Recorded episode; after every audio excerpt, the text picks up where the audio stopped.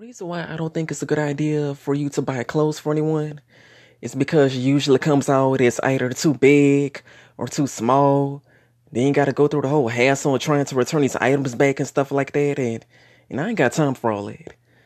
Um, I've had relatives just recently that had bought me brand new pairs of, of shirts and pants and first of all, I could just tell just by looking at these shirts and pants that they weren't gonna fit me um, properly, you know, be, because of how small it was. Um, but I still tried them on anyway, and and it turned out that I was right. You know, the shirt and, and, and pants that I tried on, like they were too tight on me. So, and and then um, I've had another family member that had did the same thing with another relative of mine by buying them pairs of shirts. And this person was just like me because he could tell just by looking at those shirts that they were too small for him. You know, so that's why, you know, you would just do better like letting people buy their own clothes or, you know, you could just simply give them gift cards. So that way they could just um, buy whatever they want, you know, clothes and shoes that, that fit them properly. And then another thing too is that you also have to be careful buying clothes and shoes online.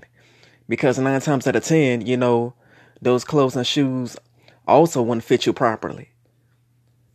And as much as I hate doing this with me being an introvert and all, you know, you would just do better going to these stores trying out these clothes and shoes yourself. And and just because you may wear a, a size seven or eight, you know, in, in terms of shoe size and, and stuff like that, it doesn't mean that that's the size that you actually wear because it all depends on the on the shoe.